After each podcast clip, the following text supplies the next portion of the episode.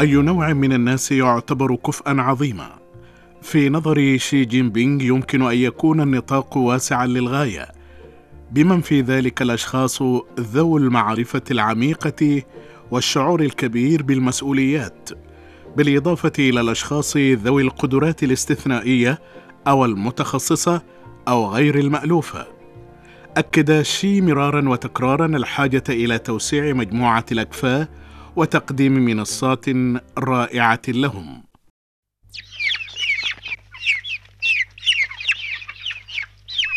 بالعودة إلى محافظة تشونغ دينغ بمقاطعة خبي في شتاء عام 1983 ظهرت مزرعة دجاج متداعية في مشهد موحش للغاية. كانت هناك أكثر من 300 حظيرة دجاج تجارية شاغرة ومليئة بأقفاص الدجاج الصدية. وصلت الأعشاب الجافة حول حظيرة الدجاج، وفي الفناء إلى ركبتي الناس. في البرد القارس كان شي جين بينغ أمين لجنة الحزب الشيوعي الصيني في محافظة تشانغ دينغ يخوض في الأعشاب للوصول إلى مزرعة الدجاج ويبدو على وجهه تجهم عميق كانت حظيرة الدجاج جيدة البناء ومزودة بآلات التشغيل الآتي لتغذية الدجاج واسترجاع البيض فتساءل شي في نفسه لماذا المزرعة الحديثة هذه أصيبت بخسائر فادحة بعد كل ذلك؟ بعد الاستطلاع أدرك شي جين بينغ أن العنصر المفقود هو الشخص المتخصص المناسب وبالتأكيد أن خبيرا سيصلح هذه الفوضى ويعتبر المزارع ومربي الدجاج ليو تشانغ يونغ أحد الخبراء في هذا المجال. أسس ليو مجمعا مشتركا لتربية الدجاج وحقق مبيعات كبيرة.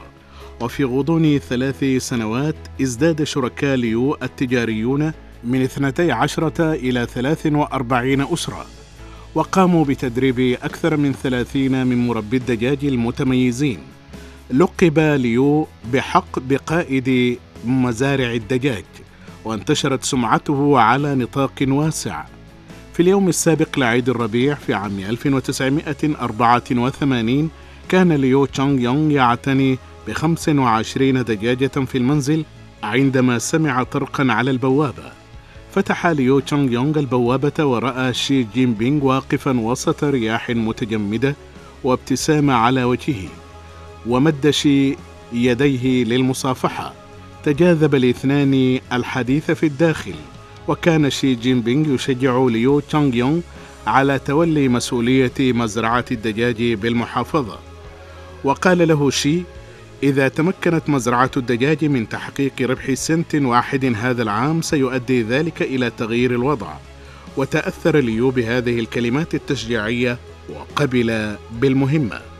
كان ذلك بمثابة التوفيق الرائع بين مربي الدجاج المتخصص وشركة مملوكة للدولة على وشك الإفلاس لكنه أثار أيضا مناقشات حساسة قائلا كيف يمكن لمزارع دجاج أن يصبح قائدا لمشروع مملوك للدولة؟ هذا هراء مطلق.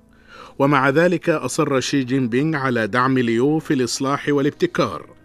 قام المدير الجديد بفصل أكثر من سبعين عاملا من الذين ليس لديهم معرفة بتربية الدجاج واحتفظ فقط ببضعة عشر عاملا ماهرة وتم إعادة لحام حظائر الدجاج وفقا للمعايير الجديدة وتم تطهير حظائر الدجاج كما تم إدخال تقنيات متطورة لتفقيس بيض الدجاج من بين أمور أخرى.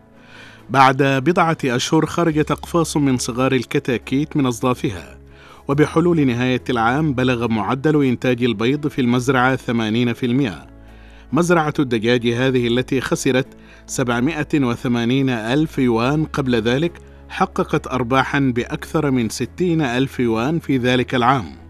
قام قائد مزارع الدجاج الذي أوجده شي جين بينغ بإنقاذ الشركة المملوكة للدولة من حافة الإفلاس.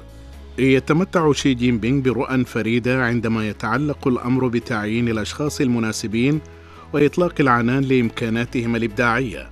واقترح أنه عندما يتعلق الأمر بالمتخصصين الذين تكون الدولة في أمس الحاجة إليهم يجب وضع سياسات استثنائية بدلا من المطالبة بالكمال أو الاعتماد فقط عن الأقدمية أو مقياس موحد للتقديم يجب أن تكون هناك مساحة عمل واسعة للأفراد ذوي المواهب والقدرات الحقيقية. أثناء وجوده في تشونغدينغ زار شي أيضا جيا دا سان الكاتب الأدبي وليو يو تشونغ الموهبة الميكانيكية ووو باو شين المتخصصة في مستحضرات التجميل. ومن بين آخرين دعا شي هؤلاء الخبراء للمساعدة في ضخ طاقة جديدة في اقتصاد المحافظة. قال شي جين بينغ ذات مرة إن كل من يمكنه رعاية الأكفاء وجذبهم سيكتسب ميزة في المنافسة.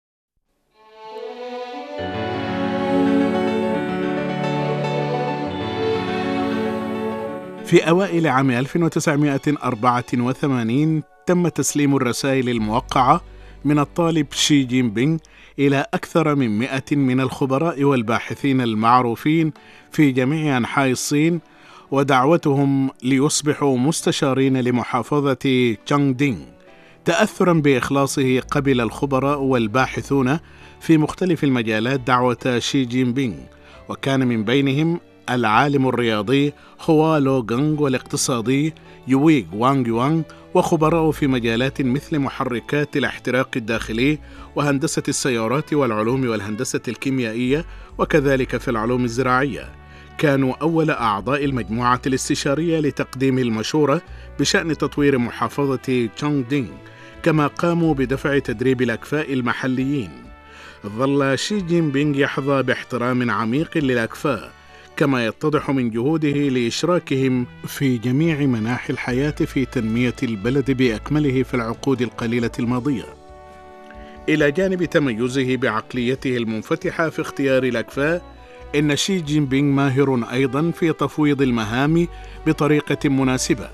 لقد شجع دائما ودعم جميع الصناعات لتحويل الموارد البشرية إلى قوة محركة لتطوير عالي الجودة.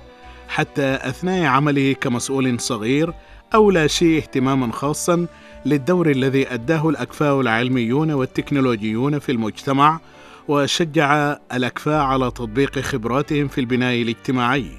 خلال فترة ما بين منتصف التسعينيات وأواخرها كانت الزراعة التقليدية تتلاشى تدريجيا في مدينة نامبينغ التي كانت تعرف بمخزن الحبوب لمقاطعة فوجيان.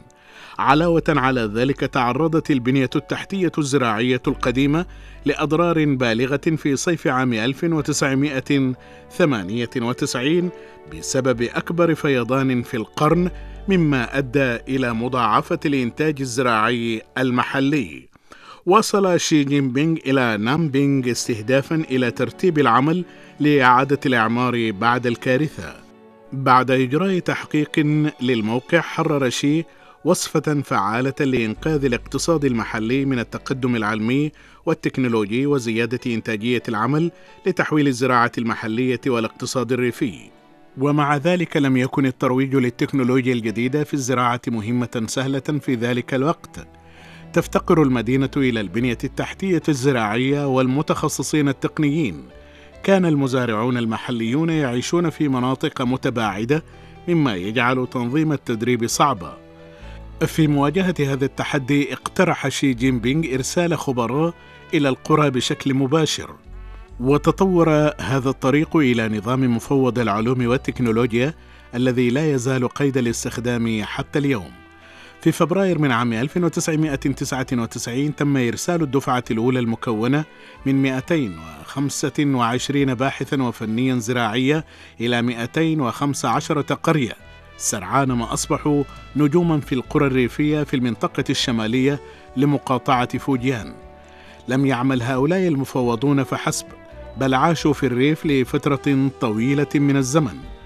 أظهروا للمزارعين المعرفة الزراعية يدا بيد وساعدوهم على حل مشاكل الإنتاج ودربوا عددا كبيرا من الموظفين المحليين كما قاموا بتوجيه وتنظيم المزارعين لاستخدام التكنولوجيا الزراعية الحديثة لتحسين الكفاءة وبالتالي دخلهم. كان إخصائي زراعة العنب شيا فوشين أحد الموظفين الذين ذهبوا إلى مدينة نامبينغ وكرس عشرين عاما من عمره لمساعدة أكثر من عشرين ألف مزارع في زراعة العنب في شمال فوجيان ونتيجة لذلك بلغ الناتج السنوي لصناعة العنب المحلية أكثر من 600 مليون يوان.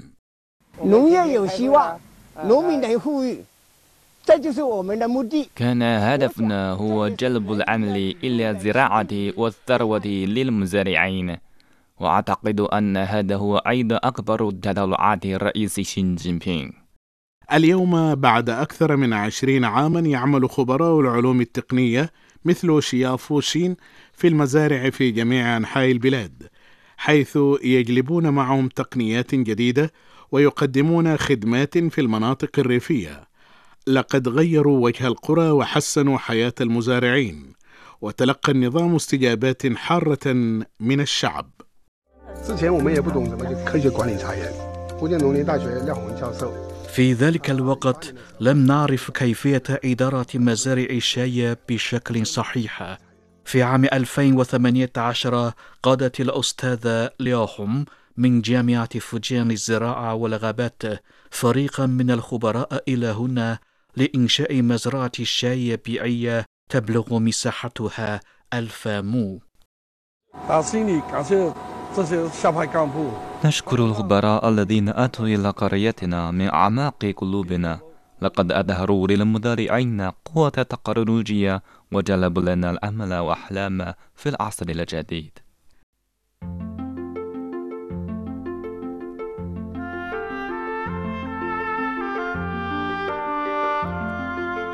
إلى جانب احترام وتقدير الأكفاء العظماء يهتم شي جين بينغ بتقديم كل من ظروف العمل والمعيشة لهم.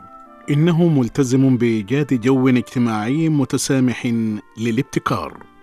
في يوم العاشر من نوفمبر من عام 2000 جاء شي جين بينغ إلى قاعدة تشانغ تشو للتدريب الرياضي في مقاطعة فوجيان وهذه هي قاعدة تدريب فريق الكرة الطائرة الصيني للسيدات في أوائل الثمانينيات صنع فريق الكرة الطائرة الصيني للسيدات التاريخ بعد فوزه بخمسة ألقاب متتالية في أفضل مسابقات لكرة الطائرة في العالم. لقد ألهمت روحهم الصامدة جيلا من الشعب الصيني كان بحاجة إلى الثقة والتشجيع في المراحل الأولى من الإصلاح والانفتاح. ومع ذلك في التسعينيات تدنى فريق كرة الطائرة الصيني للسيدات إلى أدنى مستوى. بحلول دورة الألعاب الأولمبية في سيدني عام 2000 كنا لا يزلن يترددن عند نقطة منخفضة في ذلك الوقت كانت قاعدة التدريب قد خدمت الفريق لما يقرب من ثلاثين عاما وكانت قديمة جدا بالفعل وسيكلف بناء موقع جديد حوالي تسعة ملايين يوان. لم يعرف أحد ما إذا كان يمكن الموافقة على خطة البناء. بشكل مشجع أوضح شي جين بينغ أنه سيواصل تقديم الدعم للفريق وقال إن قاعدة التدريب كانت مصدر فخر لمقاطعة فوجيان. إن المحافظة عليها بشكل جيد مسؤولية للمقاطعة أيضا. وقال إنه يجب على فوجيان المساهمة في إحياء فريق كرة الطائرة الصيني للسيدات. وقال شي جين بينغ في كلمته تعتبر قاعدة التدريب رمزا للتعليم الوطني ولروح فريق كرة الطائرة الصيني للسيدات وتحتاج إلى التجديد والتحسين على وجه السرعة. لا يزال الفريق في مستوى منخفض في ذلك الوقت ويحتاج إلى التشجيع والدعم من قطاعات المجتمع كافة. وبعد ذلك بدأ بناء المكان الجديد رسميا. في يوليو من عام 2001 عاد شي جين بينغ مرة أخرى لزيارة فريق الكرة الطائرة للسيدات. قال شي جين بينغ لأعضاء فريق الكرة الطائرة الصيني للسيدات إن الشعب في تشانغ تشو يعتبرون أعضاء الفريق كأسرة. ويجب أن تشعرن بالعودة إلى الوطن من أجل التدريب روحكن الصامدة تبقى عميقة في قلوب الشعب الذي يعتقد بقوة أن الفريق سيحقق مجدا جديدا إن دعم شي ورعايته شجعت أعضاء الفريق بشكل كبير. في كأس العالم للسيدات للكرة الطائرة في عام 2003 استعاد فريق الكرة الطائرة الصيني للسيدات بطولة العالم بعد توقف دام 17 عاما. في مارس من عام 2004 انتقل الفريق إلى قاعة تدريب جديدة تماما، وفي أغسطس فاز الفريق بالميدالية الذهبية في دورة الألعاب الأولمبية الصيفية عام 2004 ووقف مرة أخرى على أعلى منصة في الألعاب الأولمبية بعد فاصل عشرين عاما. خلال العقدين الماضيين أصبحت ظروف التدريب للفريق أفضل فأفضل. وكان تشجيع شي جين بينغ دائما بجانب أعضائه مما يمنحهن القوة الروحية عند مواجهة التحديات وكما قال شي في مقابلته مع الفريق تمثل روح فريق الكرة الطائرة للسيدات روح العصر والتي تمثل أقوى نداء للنضال من أجل نهضة الأمة الصينية.